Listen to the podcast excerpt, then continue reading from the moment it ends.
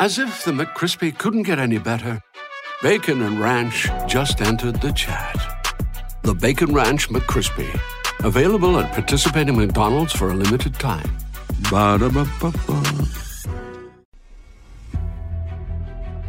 Davis steps under center. Gibson and McClendon behind him. Davis with motion by Richard. Will give the ball to McClendon. He leaps. Oh, he doesn't get in. He fumbled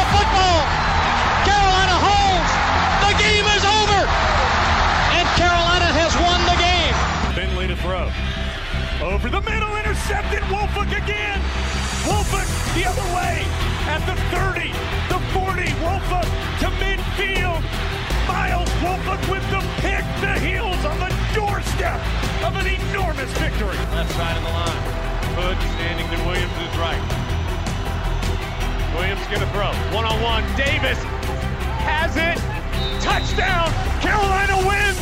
Carolina is the Coastal Division champion! Bernard fields it at the 26. Heading to the far side. Gio at the 35. Gio, he's at the 50. No, he's not. Yes, he is. Gio is gonna take it for a touchdown. Are you kidding me? Connor Barth for the possible win. Snap, spot, kick away, high enough, long enough.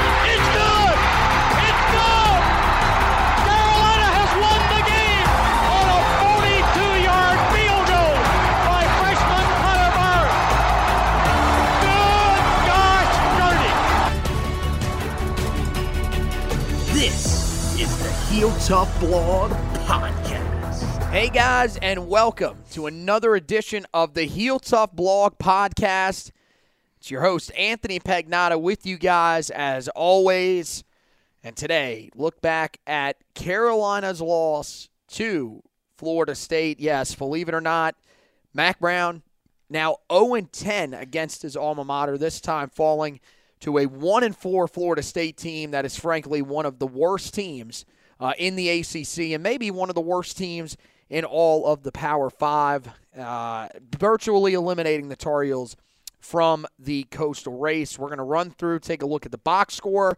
Uh, we'll also talk about some of the major storylines that come out of this. There's a lot to dive into with this.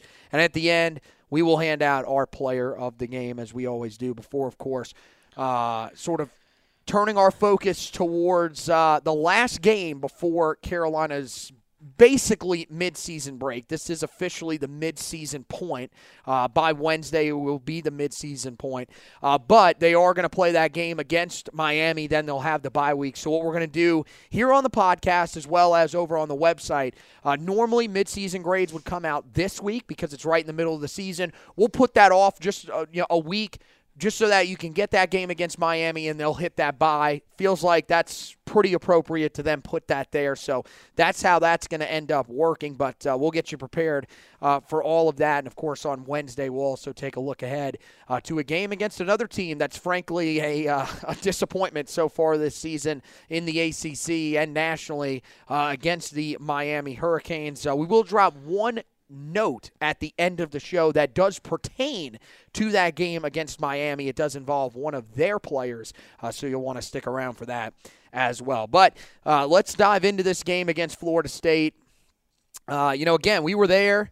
Uh, I, I, it's it's another one of those ones very similar to Georgia Tech where you just really don't know where to begin because to be real honest with you, most of it isn't even explicable. You cannot really explain how a team that had this big of expectations coming into the season, had this much promise, and still had this much talent on the roster, could fall to probably one of the three worst teams in the ACC. And Carolina now has two losses to probably two of the three worst teams in the conference this season. Um, I, I think the other one would probably be Duke. Maybe you could throw Syracuse into the conversation, maybe, but I don't know. They gave Wake Forest a pretty good run. Either way, these are two losses that Carolina simply cannot have um, and should not have, and uh, it, it's something that I mean, you just you thought the most disappointing part of this is that you thought that these were struggles the way they looked the other day are struggles that were really just issues on the road. You were saying, okay, we at least got the fact that we're good at home. We handle our business at home. We'll, net, all we have to do is figure out how to start winning some of these games on the road. Now these issues are starting to show up at home. Nothing is guaranteed. And right now, especially with the back half of the schedule that Carolina has, this looks like this could get out of hand very quickly if Carolina does not find a way to steady themselves and right in the ship. Uh, Saturday was a great representation of Carolina football in a nutshell. Um, this is who the Tar Heels have been for the majority of their existence as a football program. Um, the inability to live up to expectations after a offseason of hype unlike no other. Um, and, and, you know, we talked about after the Virginia Tech loss, but more so the Georgia Tech loss, and now this loss to Florida State. This is a culture issue. It's not because it's happened under a myriad of different coaches from Mack Brown 1.0 to Butch Davis, Larry Fedora, and now Mack Brown 2.0. Um, and, and there's really no way to explain it other than the fact that Carolina got outcoached, they got outplayed, and and it and the score wasn't even indicative of how different, how much of a margin of, of victory this game should have been. You entered the game as 17 and a half point favorites on your home field yep. against a bottom tier team in your conference. And you were down by 18 in the fourth quarter. Would have lost by 18 if not for a garbage touchdown. Um, and that's just frankly inexcusable. And it's something that shouldn't happen in year three. Year one, probably wouldn't have freaked out too bad because you're establishing your, your, your culture, trying to build the program if it happened, well, it, I mean, it did happen last year, except it happened on the road. But it was, and they still came back and had a chance to win that game. It this a, game, they were dominating. Yeah, it was a COVID. You know, you you had COVID as the excuse. There's no excuses this year, and I feel like every time we get to a point where something goes wrong, people want to make excuses for why this happened or why that happened. They're not a good football team, and you can't argue trying to say they are because the proof is in the pudding and they aren't very good. Yeah, I mean, look, I, I think that there are definitely some issues that were probably overlooked in, in large part because – you know, the coaching staff in the offseason expressed a, a, lot of positivity about the team as well. And look, maybe they thought some of these guys were going to be better than they were. I think what we're finding out is that, yeah, maybe there were some guys offensively that looked pretty good, but it was against a secondary that isn't really all that good or your offensive line looked a little bit better or close to what they were last year. Um, but you found out that your defensive line is not nearly as consistent as you probably need them to be. Those are the things that I think you've got to look at and and really sort of reassess what you had in the preseason. And look, I had plenty of people that were telling me I didn't have these expectations in the preseason. That's bull. I, I don't care what you say. There is nobody that I saw in the preseason that was that that re- referred to themselves as a Tar Heel fan that said this season, well, this team's probably going to take a little bit of a step back because of what they lost. This team is probably going to be somewhere around where they were last year, maybe an eight and four football team with everything that they lost. I didn't see anybody that said that. Am I wrong? No. I, I, I mean, there were people trying to tell me, oh well, you know, I wasn't buying into the media hype lines. BS, BS. The, those same people were the same people that got pissed off at me for making a legitimate argument that is proving to be more legitimate that Mack Brown is not as an elite head coach as we believe him to be.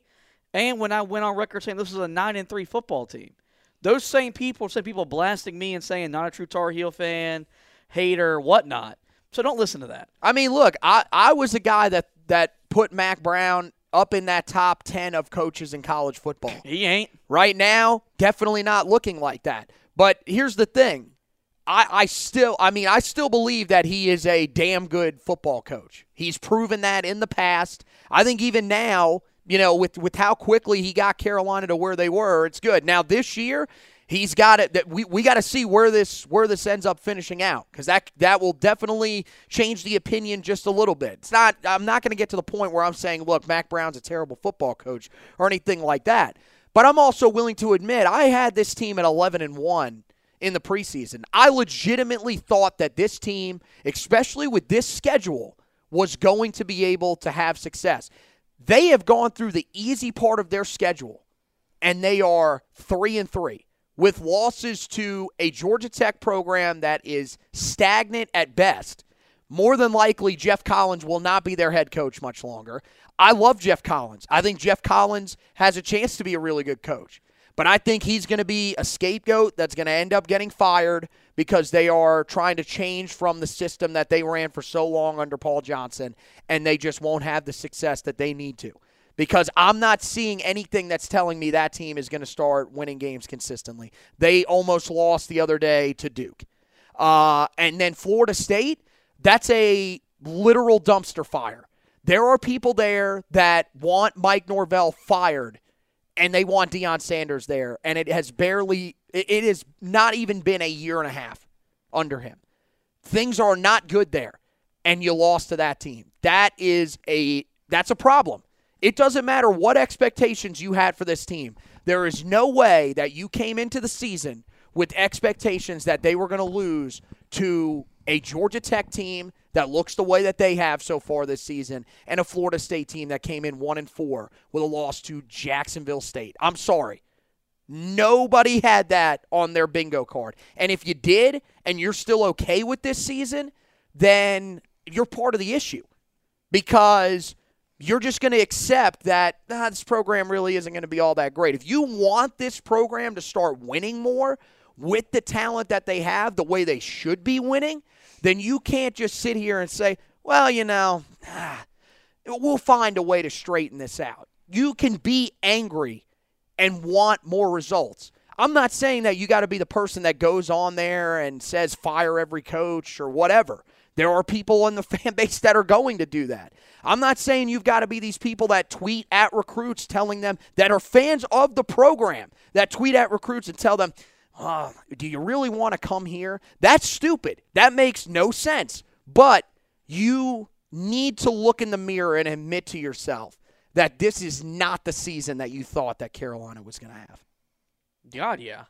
Um, I mean, even you, you thought this team was going nine and three. This is nowhere near how you thought they were going to get there. No, this is. Um, it's it's frankly, it's disappointing because the issues that Carolina is, is having this year, the issues that they, they've had in the last two years with bad losses, that's what got Larry Fedora fired. On a, on top of many other things, but you hired a coach. You didn't hire a coach for a, a long term rebuild. You hired Mack Brown to rebuild the program in a short fashion to bit, to set you up for long term success with his successor we thought after last year we were on the right track. We were taking the right steps. Off the field, you are. The recruiting is still as good as it's going to get at Carolina. You you you know the season ticket stuff. The, the money's being the money's there. But now what matters is the results. Now it's about the winning.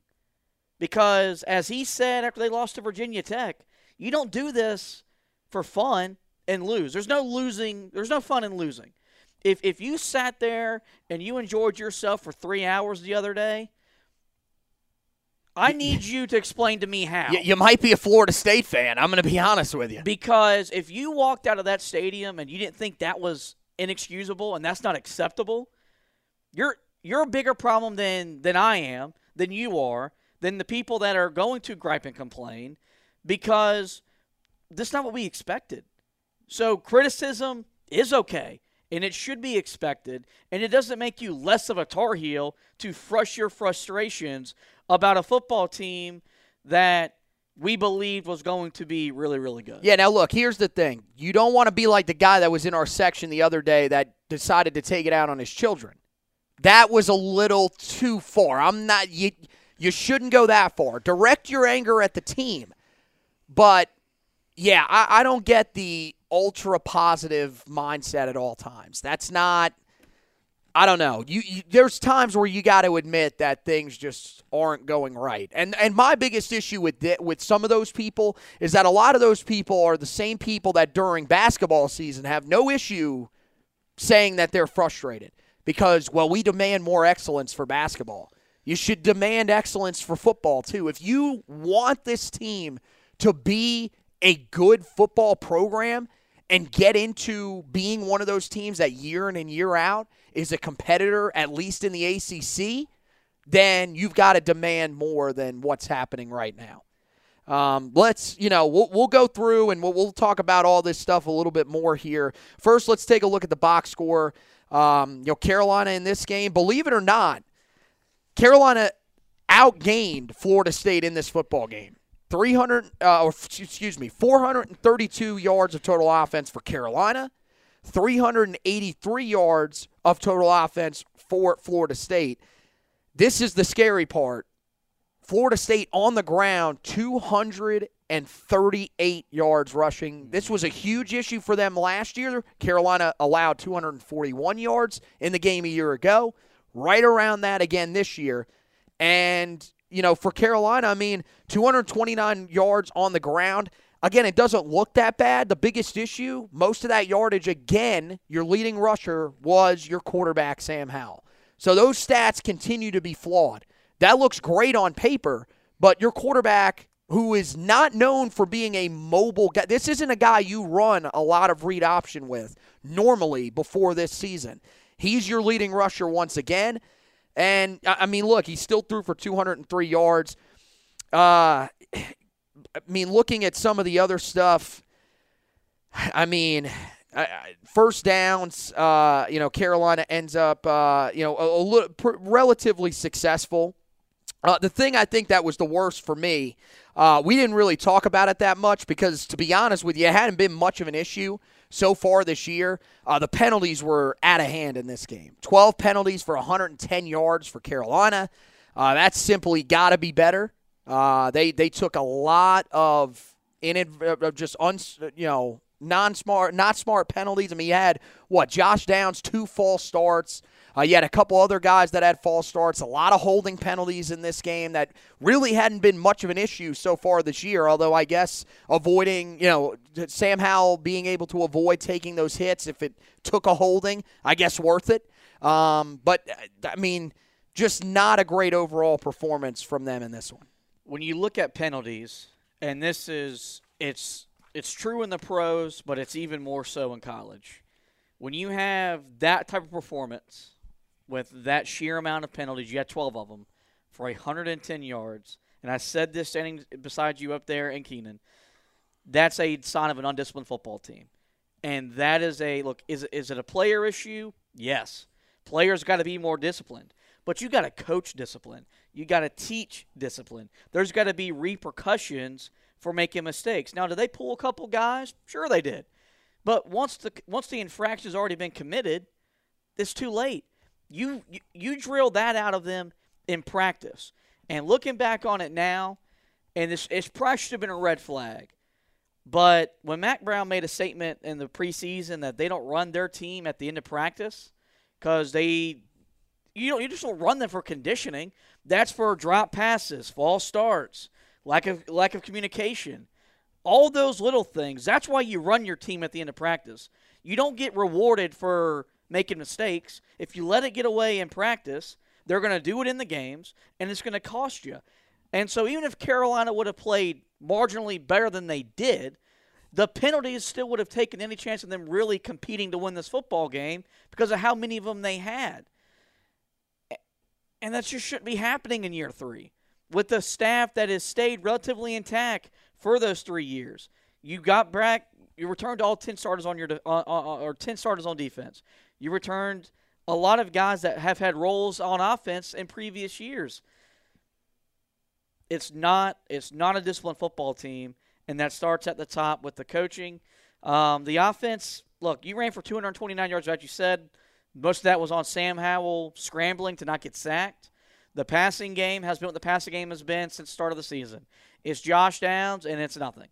You can get the ball to Josh Downs, but as I as we talked a few weeks ago, you're going to see better defenses moving forward that will be able to minimize his damage, but also when they put you the guys in those, in those situations to make plays, those guys are going to make the plays against other defenses. And those guys like Emery Simmons and Antoine Green and those guys, they can't make plays for you.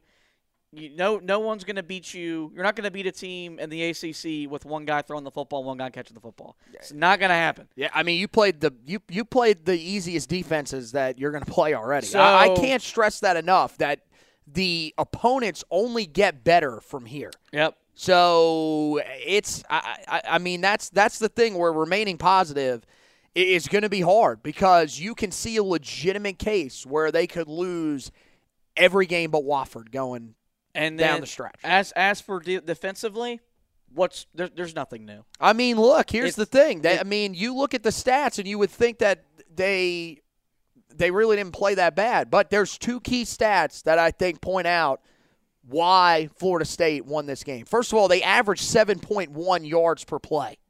That cannot happen. That is way too successful, especially for a team that simply ran the ball almost the entire game. They threw 13 passes the whole game.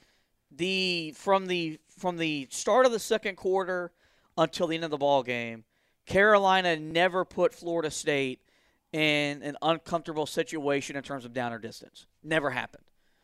Well, they didn't. No, And- and- they did. They had a third and eight, and what happened? They ran That's for not a massive gain. That's not uncomfortable when you're when you're able to run the football and you're you're moving dudes the way Florida State just said we're going to line up and our offensive line are going to move your defensive linemen wherever they don't want to go and we're going to run the ball down the throat. They One of the worst lines in the country, They never statistically. Not even close. deviated from their game plan in the, from the second quarter on. Once Florida State settled in, because it's been the same problem we've had in the road losses. It's a quick start. It's a fast start. You got a ten nothing lead. We're sitting there thinking this might be blowout city.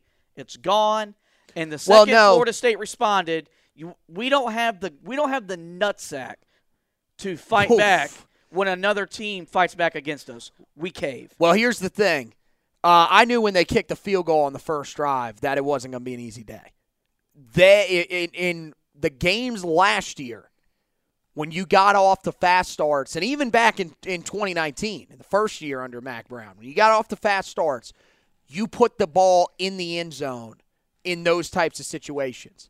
But it seemed like, well, I mean, and, I, I mean, I, I, that, that's one of the first headlines here. I'll, I'll, I'll finish up. I mean, the, the, the box score. I mean, there's really nothing else. I mean, in terms of individual stats, I mean, you can look. I mean, Sam Howell, 17 of 32, 203 yards, two touchdowns, one interception. Josh Downs, I mean, believe it or not, again, back to back weeks, he hasn't had his greatest performance. Still nine catches, 121 yards, and a touchdown. Uh, in terms of rushing, as we mentioned, Howell, the leader on the ground, 11 carries, 108 yards, uh, and uh, did not find the end zone. Ty Chandler, 14 carries, 61 yards. Can't honestly can't believe he carried the ball 14 times. It didn't seem like it. Uh, and DJ Jones, 11 carries for 60 yards. Not a bad day from him. Um, but again, I mean, the blocking, the, the, the run blocking, not always great up front. It was very hit and miss. Still have to be a lot more consistent there. Leading tackler Cedric Gray, 11 total tackles, uh, five of them solos. Cameron Kelly, nine total tackles in the game, uh, five solos. Jaquarius Conley, seven total tackles in the game, five solos for him. Carolina, after last week having five sacks and nine tackles for loss this week, no sacks and two tackles for loss in the entire game against one of the worst offensive lines in the ACC. And honestly, this offensive line statistically for Florida State may have been their worst offensive line that they have ever had, including the ones that they have had in the past. This offensive line this year was horrendous, and Carolina got pushed around by them. On their side of things, I mean, you know who the star was. It was very obvious if you were in the stadium. Jordan Jordan Travis, 11 of 13, 145 yards and three touchdowns. He made the throws when he needed to. You gotta hand it. You gotta hand it to him, but he didn't really have much pressure on him. Their leading receiver, Keyshawn Helton, three catches for 71 yards. No one else had over 40 yards receiving in the game, but Ontaria Wilson, who didn't do much coming into the game. Remember, none of their wide receivers had over 150 yards coming into this game. Uh, he had two catches 20 for 38 yards and two touchdowns. And then on the ground, Jordan Travis, 14 carries, 121 yards, two touchdowns. Carolina, again, no solution for him. Uh, second straight year uh, against a guy that's frankly just not all that great. Treshaun Ward, uh, 12 carries for 77 yards, and Jashaun, uh, Corbin, uh, 13 carries for 52 yards. And again, I- I'm going to be honest with you. I thought they ran for even more yards than that. It definitely seemed like they did. They had a ton of success. And, uh, I mean, look, th- this was a team that, honestly, I mean, they, look unpre- they, they looked unprepared. And they weren't unprepared coming directly out of the gate. They led 10 nothing after the first quarter. This team looked unprepared for a team to fight back. Very similar to what we saw in the game against Georgia Tech.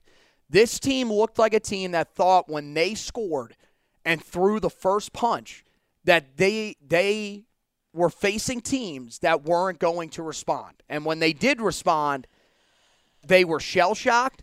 They had no answer and they got dominated the rest of the game. And I don't understand to me that's a that is all on coaching. I know that the players or you know you, you've got to be able to i mean you got to have some leaders that step up and that's a whole separate issue there are that's something we got to talk about here as well is the fact that there don't look to be senior leaders on this team right now outside of sam howell who's not even a senior but it, I, to me that there is so much that needs to be answered from the coaching staff on that of how you had a team that was as bad as florida state did come down on a drive to respond. And from that point on, when they made it 10 7, Carolina just pretty much looked like they had no idea how to stop this team. You know what's what's even more baffling is after the Georgia Tech loss, uh, Mack Brown said that ABC is back. Anybody but Carolina. That was a big thing in the 80s and the 90s.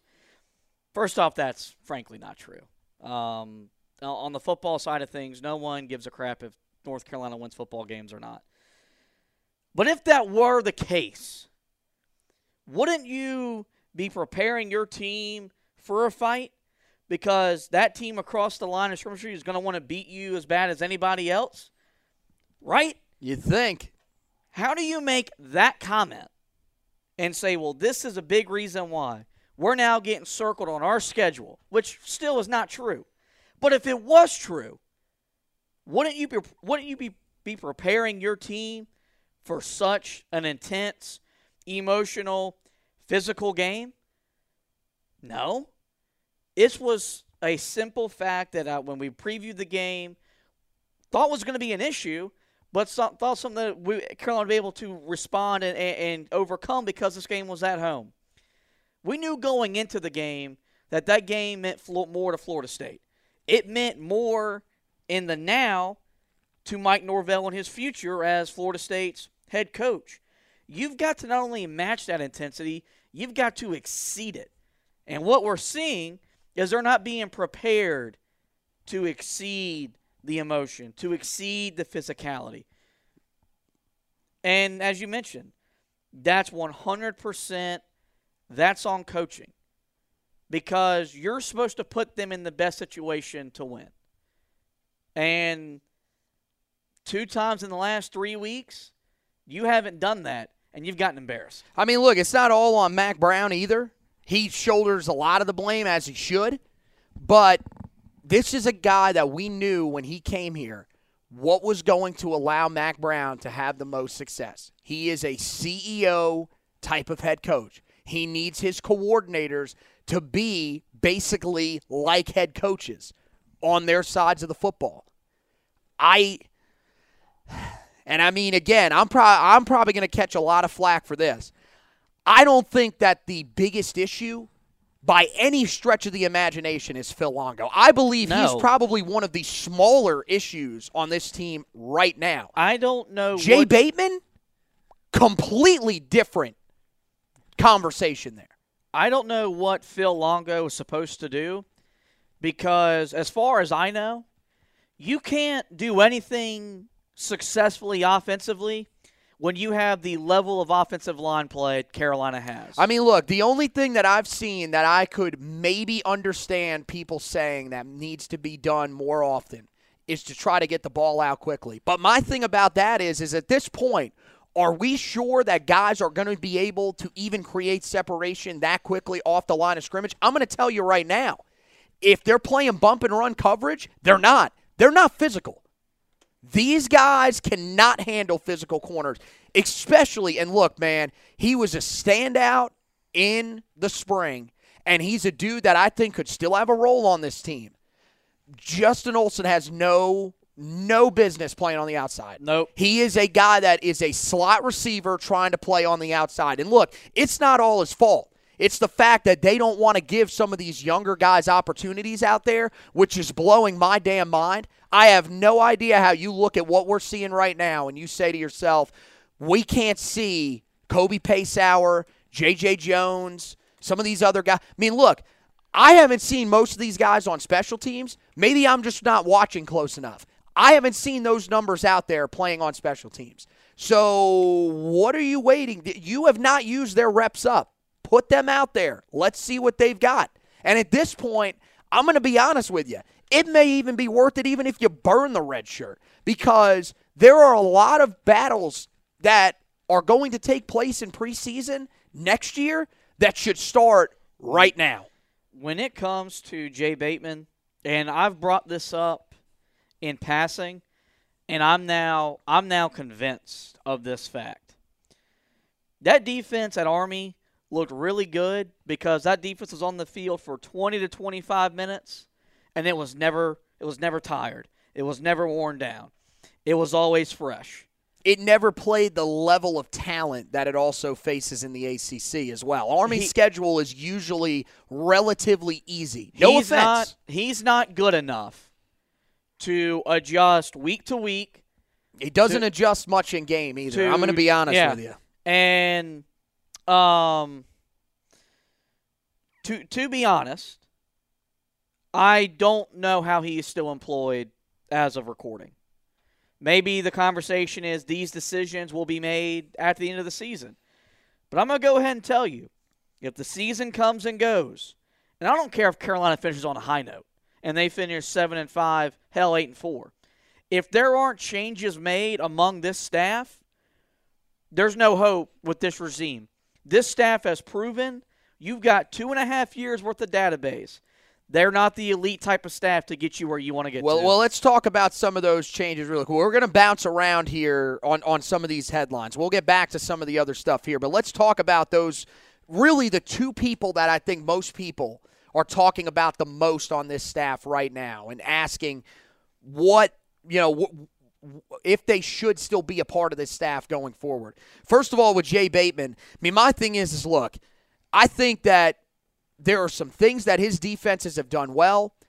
He has clearly been a part of why they have recruited the defensive side of the football well. There is no denying that. People want to play in his scheme, everything like that. Here's the problem, though. This is a guy that does not seem to, as you mentioned, make week to week adjustments. He does not seem to make many in game adjustments, primarily against running quarterbacks. If he never had to face a running quarterback, he might be all right. He'd probably be a good defensive coordinator. He has been here for three years now, and he cannot figure out how to stop a running quarterback. And you can't figure out how to stop Jordan Travis. No offense, Jordan Travis is one of the worst quarterbacks that you are going to face this year in the ACC. Now that's look that he that means that he's still got some talent. Clearly he does. There's a reason that he is at Florida State. They still recruit at a high level.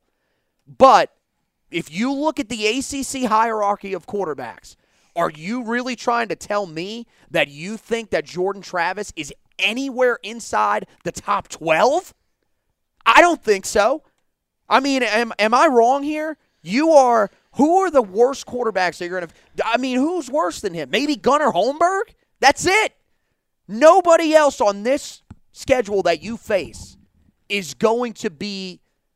That it, uh, you're not going to face a quarterback that is having the types of struggles that the Florida State quarterbacks were having.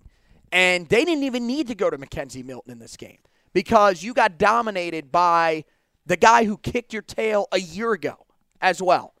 So to me, I mean, the fact that you can't make any adjustments, even you couldn't make an adjustment against a quarterback that did the same thing to you last year. I I, I just I don't know. I, I don't think that I'm with you. At this point, I don't think that his philosophy is Power Five ready. I, I don't. You've got you are a Group of Five coordinator, and, and it's sorry. It's sorry to say. Oh yeah, there's no to there's no defending that. There's no arguing that.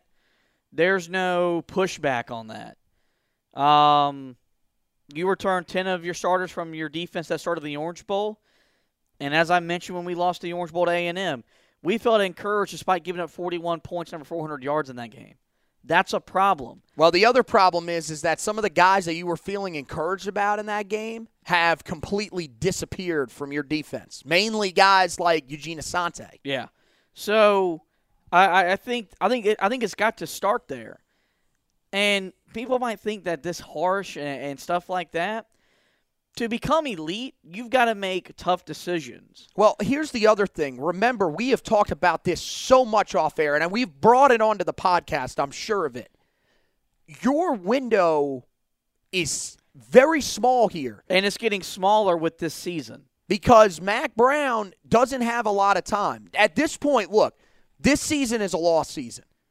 That you you cannot try to convince me that this is still a step in the right direction. They No. would they would have to win out and win their bowl game. They- and they would have to do it rather convincing. And they're not going to do that. This program has regressed.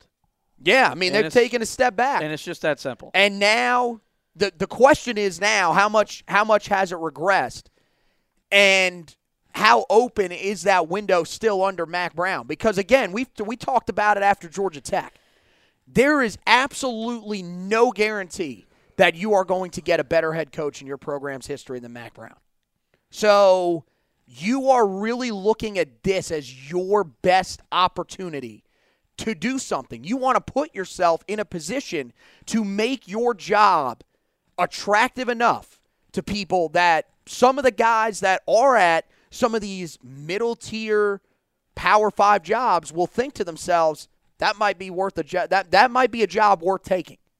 That's the point that you're trying to get to.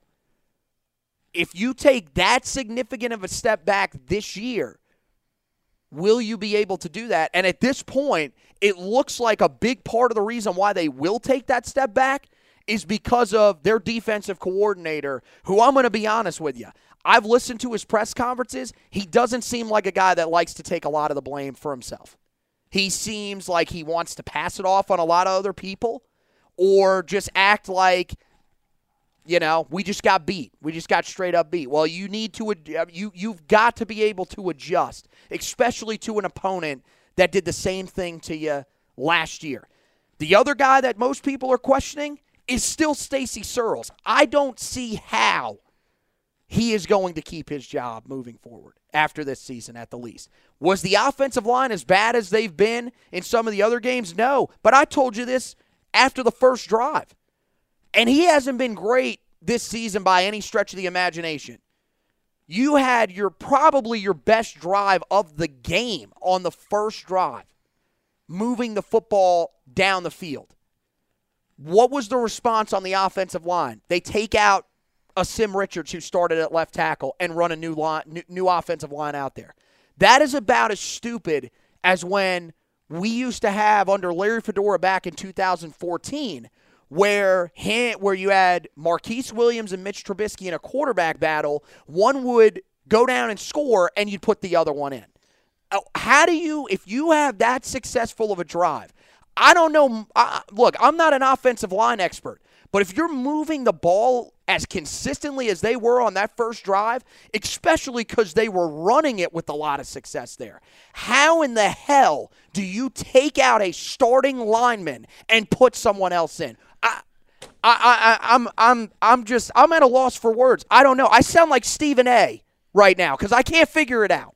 It's it's bad coaching. It's bad um, evaluation. Um, I think we've got to question every coach's ability on this staff, their ability to evaluate talent. Um, it didn't make any sense. Um, he should have been fired after uh, the Georgia Tech loss. He he he's not good. Every issue that that was pushed back when the hire was made has came to fruition. He's not the type of offensive line coach that you need, especially in this offense, to to be great. And I think we think back to last year. You know why they ran the football so good last year? Because they had two special dudes running the football. Did, did the offensive line make holes? Yes. But those guys also made a lot of people miss, and they broke a lot of tackles. Um, there's no explanation to return your entire offensive line and to take the step back that they have had that they've had this year and not blame it on coaching. Um, and those and, and look, that's where it starts. It starts with Stacy Searels and it starts with Jay Bateman. I don't know if it ends there.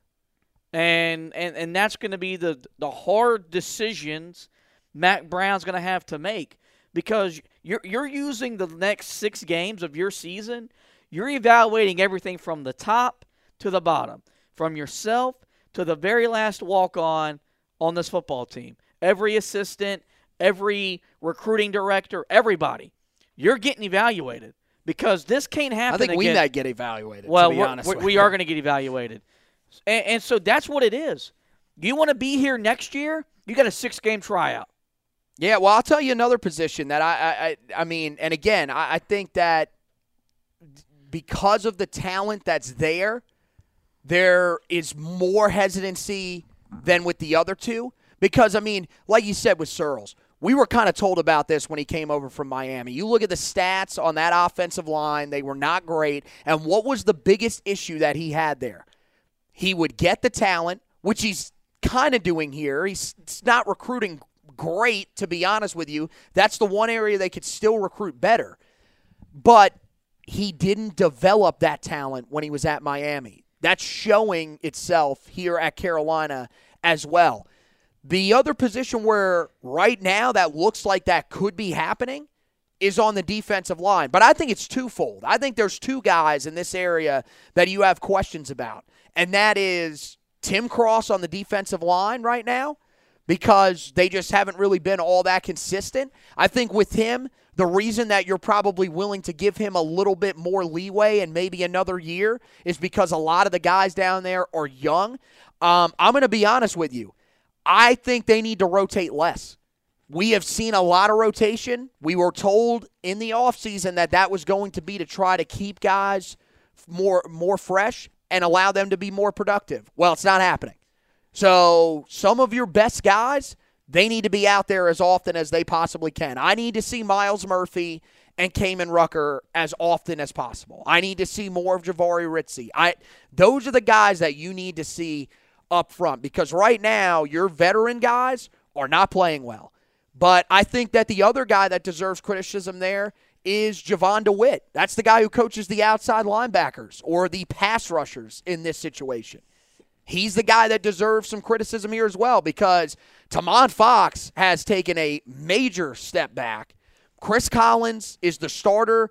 He has been nearly non existent. You do not hear him talked about really at all outside of last week's game against Duke. And Des Evans has Been a bust. been I I mean there is absolutely no production coming from him at this point in the season.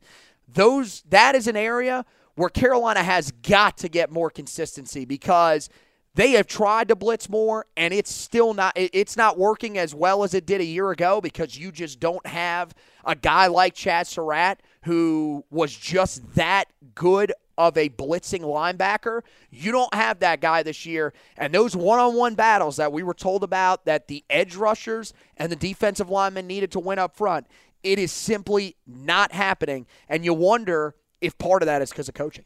Yeah. Um, I'm willing to see Tim Cross back next year. I do think he has earned the right to come back under a new defensive coordinator, but the expe- you know, you know when that happens, every year you're kind of coaching for your job.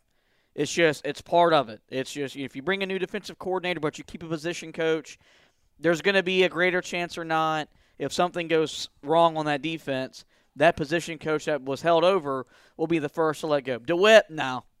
Nope. Um, I mean, here's the thing about DeWitt. I, I would Des, say this. Des Evans is, is a big a disappointment as I've seen in the last five years. with DeWitt, could you keep DeWitt on as, uh, with your special teams? Yes.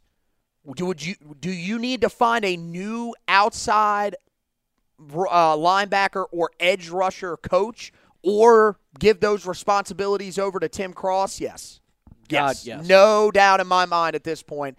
That's got to happen. So, and look, hopefully these discussions are being had, or these thoughts are going through Mack Brown's head. I mean, they got to be. he, he'll never address it in the media because he's too pompous and he's too soft to, you know, he's not going to go Ryan Day and evaluate his coaching staff in the media like Ryan Day did. But if he's not having these thoughts, and if this whole staff comes back next year, there's no point. There's no point. I mean, it's going to be hard to be confident that this team will be able to do much next year, um, if that's true. I mean, uh, at the least, I mean, at the least, uh, you would think that you're going to have a new offensive line coach. And look, there is no ill will towards these guys afterwards. You have had plenty of coaches that have come and gone through all levels of football. It happens. There's just times where you've got to admit to yourself, just like we were talking about earlier with admitting that the team is not as good as you thought they were, that there are sometimes you have to just look and say these these coaches are not coaching at the level that we need them to to do what we want to do. If this was under Larry Fedora, if this was like you said, if this was a slower rebuild, you could understand having more patience. You've got a coach that's 70 years old. You have, I mean, let's be realistic here. You've got maybe what? Maybe seven more years at the max with him? Like, unless he is just somehow Bill Snyder. Bill Snyder was a once in a generation coach in terms of how long he had the fire and how the, the success that he was able to have. But even still, I mean, there were there were down moments for him as well. Yep.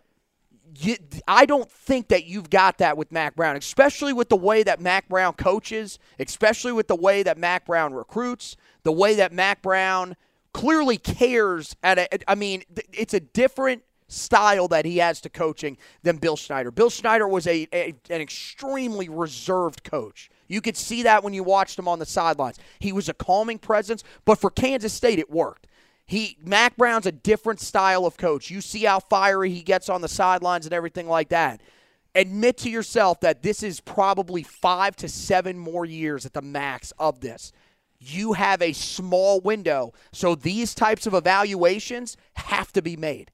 And, and I, I hope that's what most people take this as. We are not railing on coaches and saying, look, they're terrible coaches. We could do a better job than them. We're not saying that. Clearly, these guys have resumes, they have acumen, they've been doing this for a long time.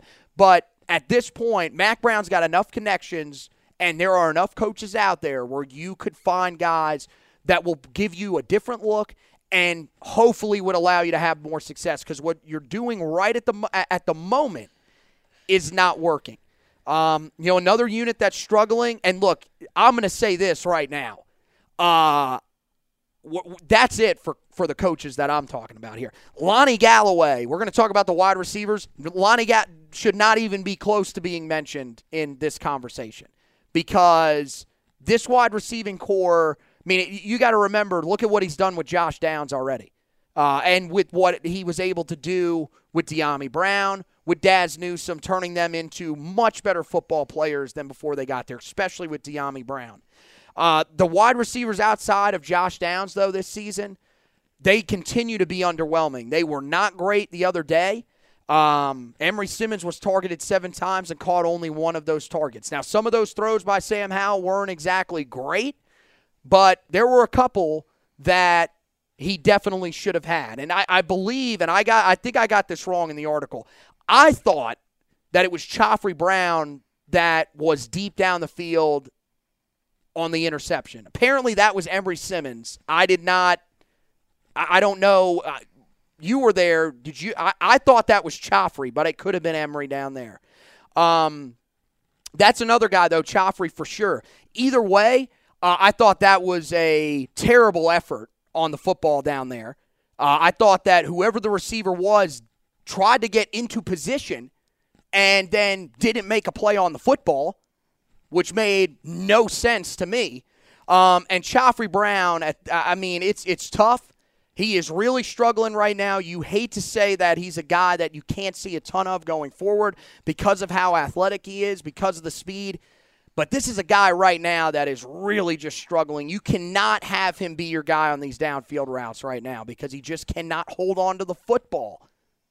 Yeah, uh, it doesn't matter what all he can do if he doesn't catch the football. That's the first thing you got to do as a wide receiver. Um, and simply put, he can't catch the ball. That's that's out there. That's that's facts. Because um, even when he's open, he can't he can't catch. Um, I mean, I, here's the thing: his stats on the season pretty much show you this. He has one catch all year, and what was that catch? 75 yard touchdown in the game against Georgia State. So when he catches the ball, he's electric. But I mean, are you? Is this a guy you got to try to hand him the football and get him jet no, sweeps just um, to try to get him the football? He shouldn't play. He do?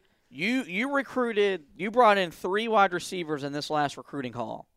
Uh, Kobe Paysour, J.J. Jones, Gavin Blackwell. Still got Tylee Craft, who's on the bench as well. You you brought in those three guys, knowing that they are the future of your wide receiving core. When Emery Sim- or not Emery Simmons, well maybe Emery Simmons when he transfers, Josh Downs, Beau Corrales, and those guys move on. Well, Beau Corrales probably isn't coming back to play this year. Be really shocked if he does. Um, the future's now. These guys, Emery Simmons, um, Khafre Brown, Olson, they're not winning. They're not creating separation. Antoine Green. Antoine Green. Unfortunately. They they aren't doing the job. It'd be different if they were doing the job, but X, Y, and Z caused them to not have success. No, they're not doing their job. I don't get how in a in an offense where the route tree is pretty simple. It's not a complex route tree that Phil Longo asked out of his passing plays. I'm not telling you that. He told you that about his offense. How these guys It's well known. It's well known by NFL scouts too. It's it's a pretty simple offense. These guys that were all four-star receivers coming out why are they not on the field? Why? You you mean you, you cannot justify not putting them out there and proving Look, to us that they don't deserve he- to be out here's the other here's the other thing. We are not saying that you don't see Emery Simmons, you don't see Antoine Green, uh, you don't see Justin Olson, Chopper. We're not saying you should never see these guys again. We're saying that at some point you've got to start rotating in these other guys because you're seeing the same guys get rotated back and forth, and there's no results. At some point, try to throw somebody else out there. I mean, the definition of insanity is doing the same thing over and over again. Like we're seeing the same guys out there on the outside not be able to create separation. And look, I understand that people say they need to get the ball out quicker, try these some of these short routes. That's part of it, but here's the other thing. You have to be able to win and create separation on the deep routes in this offense. If you don't, this offense doesn't work. It's just that simple. That's his scheme. It's had how much success between Sam Houston State, Ole Miss, and now at Carolina. It has had a ton of success. Eventually, one of those guys is going to emerge. It took them a while. It took them a little bit in 2019, but Dyami Brown became that guy. They need that guy to emerge right now. You you've got to find that guy going forward because right your offense is nowhere near as explosive as it needs to be. You can't just rely on Josh Downs to make everything happen after the play. Is he going to make a lot of things happen after the play? Yes, but this guy can't do it all on his own. I mean, right now you're watching an offense, and look, I'm not going to put this all on the on the running backs because they're behind an offensive line that simply just isn't doing a great job to give them running lanes. I think the the the, the running backs can be kind of left out of this conversation. Right now, the two guys that are leading this team pretty much by themselves on offense are Sam Howell and Josh Downs. Nobody else on on the offensive side of the ball is really doing all that much, and you cannot win like that. That's not sustainable. It's showing right now. Yeah. and there's really nowhere else. There's really nothing else to say about. Yeah. It. Um, I mean, look, I, I, I, had it on here. I mean, losing, and I'll just say it here, and we've got we, we've got to kind of move along here just a little bit, but losing Dyami, Dazz, Javonte, Michael Carter, Chazz Surratt, much bigger deals than we thought in the preseason. I mean, we thought you thought there would definitely be some noticeable drop off. just go ahead and say, I was right, and you were wrong. I don't even think can we count you right? You were partially right. I don't like I said earlier. I was more no- right than wrong. Nobody saw nobody saw this coming. nobody thought that this team was uh, no here's the thing. No one thought that offensively your offensive line would take this big of a step back. Nobody thought that you would not be able to find one receiver outside of Josh Downs to be able to do anything. I mean, you look at the group that they had there, you thought one of them would at least be able to produce somewhat. And defensively, I mean, you, you thought the secondary would at least be one of the better ones in the ACC. That is nowhere near true right now. Now, part of that, again, is because of injuries. But at this point, I just don't know how you really can feel that sorry and use that as an excuse because that's a position group that has had so many injury issues over the last couple of years that at this point you just have to pre- prepare depth wise for that. Um, and, and I mean, again, no the, the, the lack of the pass rush that was there a year ago. All these things are culminating into the reason why this team is struggling. Um, really quickly, just two things that I wanted to touch on here that I noticed in the game. First of all, I thought that the coaching staff quit on the game. Um, Yes. I didn't understand how when it's fourth and goal from the five yard line. Um, now, granted, you had no business winning the game, but here's the thing: there are plenty of games in the past that teams like Clemson, Georgia, even Alabama at times have had no business winning and still find a way to win the game. Not saying you would have won the game, but on that fourth and goal with 12 minutes to go, almost 13 minutes to go, all three timeouts. You had a chance to cut the lead to two possessions by kicking a field goal. You chose to go for it, didn't get it. To me, that shows that you quit on your team. Yes. You basically just said, well, we're not winning this football game. You then drove down the field later on and score a touchdown. And then you nearly got the onside kick, which I said in the stands, I'm glad they didn't get that because that would have drove me insane if they would have drove, driven down and found a way to score and made it a three-point football game. I don't understand that thinking at all. Um, and to be honest with you, I don't know if they were asked about that. I haven't listened to the press conferences just yet because we are coming straight from work recording this. I really hope that question was asked in the post game, and, and I really hope that uh, it, it was addressed again today because I don't understand that one at all. Uh, Mack Brown on on uh, Saturday night as well, uh, and and this one just really, th- this really just drove me nuts uh, basically blame the media for the reason that Carolina was three and three um, in a roundabout way. I basically didn't say that that's the reason why they are three and three, but basically said that the media overhyped them and basically they should have known that about this football team. Here's my thing. First of all, you were a part of the media. You have talked about that so many times in the past. You have, I I mean, that's been one of the biggest things that you have talked about as to why you're a better football coach, all this other stuff. How do you actually sit up there and criticize a group of your colleagues, some a, a group that you used to be a part of, and do these preseason predictions like that? That drives me insane. And the other thing is, is you focus so much in the offseason saying that there were huge expectations for this team at times last year, mainly with the Florida State game and Virginia game, and that the team struggled to handle those. You talked about the fact that you have been working to try to figure out a way for them to handle those expectations this season. Here's my thing you need to take responsibility for the fact that you did not prepare them the way you needed to for these expectations. That's where the blame needs to lie, not with the media. That's just my opinion. when I said earlier there's a lack of accountability within this program, that only happens when there's not of a lack of accountability with the head coach. Um, and look, maybe it's an unfair comparison, but do you think after a distraughtful loss like that, Roy Williams would have went up there and blamed the media for his team not being prepared? He would have blamed himself.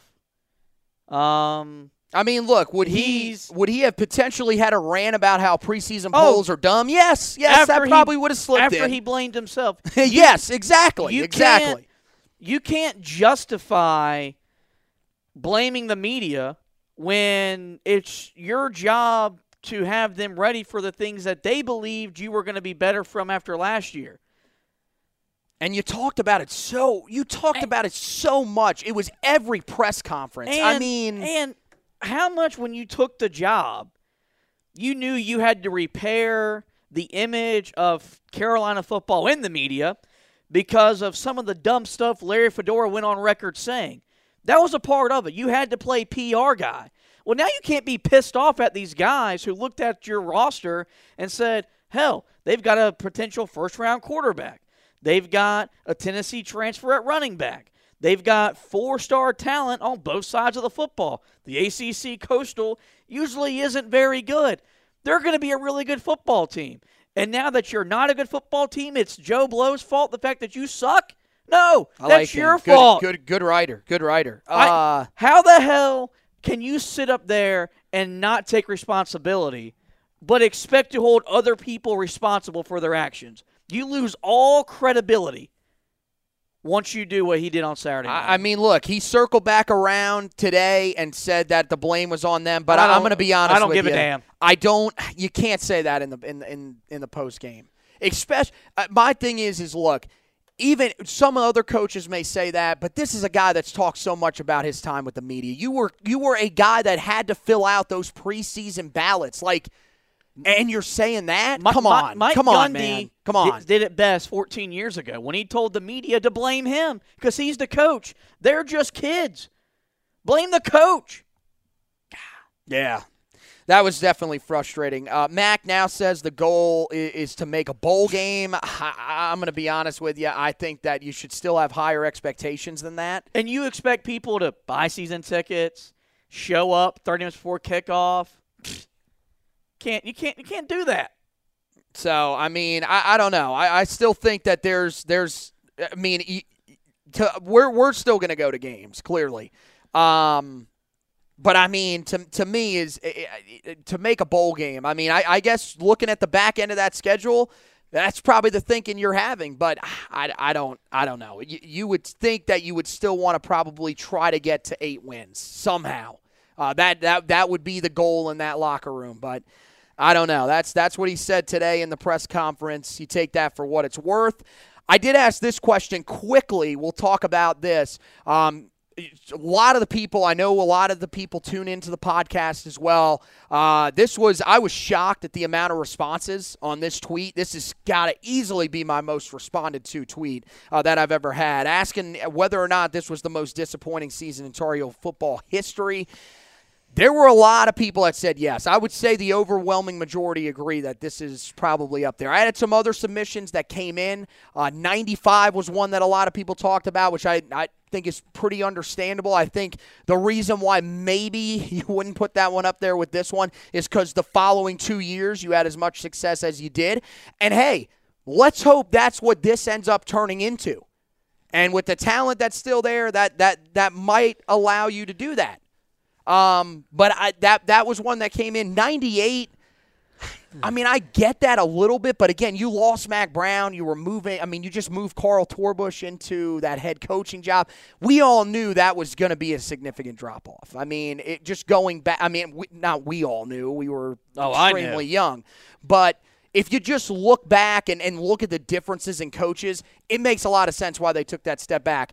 And then one that you actually brought up, although I don't think I would put it in this category, uh, is the 2014 season. Of course, as I mentioned earlier, you had that quarterback battle between Marquise Williams and uh, Mitch Trubisky. Remember in the opener against, at that time, still an FCS Liberty team, Carolina struggled, had to basically, you know, an interception by Jeff Schoettmer late in the game was one of the reasons that they won that game. That was also the San Diego State game, right, with the Tim Scott interception in the end zone. Yeah. There were a lot of different games that season where Carolina had a chance. Zero Dark Thursday was also uh, that season where Carolina had a chance at home against Miami. Um, Should have won that game as well. That was another game you feel like they left out there. But I think it's very clear that this, uh, right now, at least I'll say this during the time that we've been following college college football and really Carolina football in depth, I would say without a doubt this is the most disappointing season for Carolina football. Mainly based on the fact that expectations were so high this season, and you're three and three at this point. Yeah, preseason top ten football team, legitimate Heisman candidate at the time, playing quarterback returned 10 starters from your bowl game. You added pieces on your offense where you thought you were able to at least keep up with what you've done the last two years. And you're three and three with road loss, a road loss at Georgia Tech and a home loss to Florida State. Uh, that's pretty disappointing. Um, and to be honest, it should be, or we, we should agree with that sentiment because Mack Brown thinks that making a bowl game is now successful. So, yes, this will go down. Well, he didn't say making a bowl game was successful. He said that that was the goal now. So that I don't think that he'll that, be he'll be he'll be happy with making a bowl game. This is a ah. disappointing season. Oh, no doubt. It's the most disappointing season in Carolina football history, given the coach, given the quarterback. Under Larry, wouldn't have been the same freak out. I know there was another one. Okay, I will say that there was another one that was submitted 2010, but I'm going to be honest with you. That team I had no chance. Here, th- that that's the that's the problem is that it was it was it disappointing. I will say this: it feels disappointing in a different way because the disappointment started when you saw all the guys suspended. That was the, is that a disappointing season? Oh, for sure. No doubt in my mind that's a disappointing season because of what you could have been. But is that rivaling this by any stretch of the imagination? Negative. I don't. Be- I, I I don't believe so. Um, at this point, the only thing that I will say is that look, this is not in dire straits because it looks like, for the most part, at least from everything we've seen, most of your recruits and the guys you are still recruiting are on board. That's when you will start to get concerned, is when you see some of these guys starting to drop off. But as you mentioned, I think what this is is that this is not program falling apart. I saw someone call the program a dumpster fire. Uh, no, it's not anywhere near that point. But this is a lost opportunity. This is a game. This was a season where you had a chance to take another step forward and really put yourself in contention to be the biggest challenger to Clemson in the ACC. And look, I still think you could be that. Why? Um, because the rest of the ACC is absolute trash. And I don't think that's changing anytime soon. I'm not ready to take the crown away from Clemson because first of all, I'm not even sure that they don't win they, they don't win the ACC still this year. I think that's still a possibility you've got to it, next year has to be a bounce back year if you want to get to that point though under Mack Brown. And that's why this so far this season it is setting up for the the storylines next year are this is going to be the most pressure filled football season maybe in Carolina football history. That's how you're going to have to look at that going into next year. We'll take a quick break uh, from our uh, sponsor, DraftKings, and then we'll come back and give you our player of the game. We'll be back right after this to the Heel Tough Blog Podcast.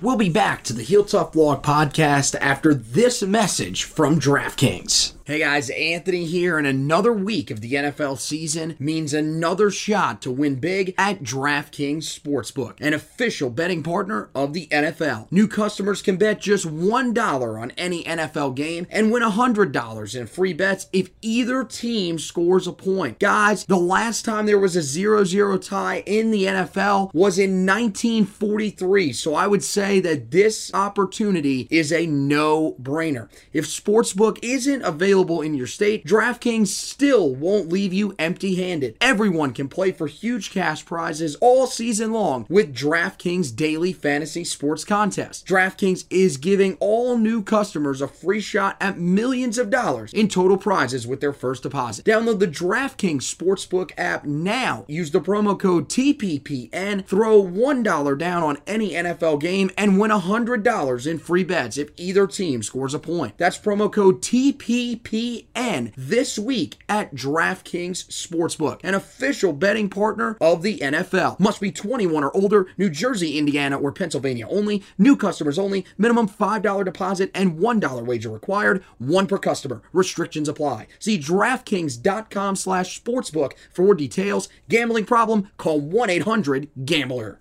All right, so quickly, let's take a look at our player of the game. Uh, I went Roy Williams on this one.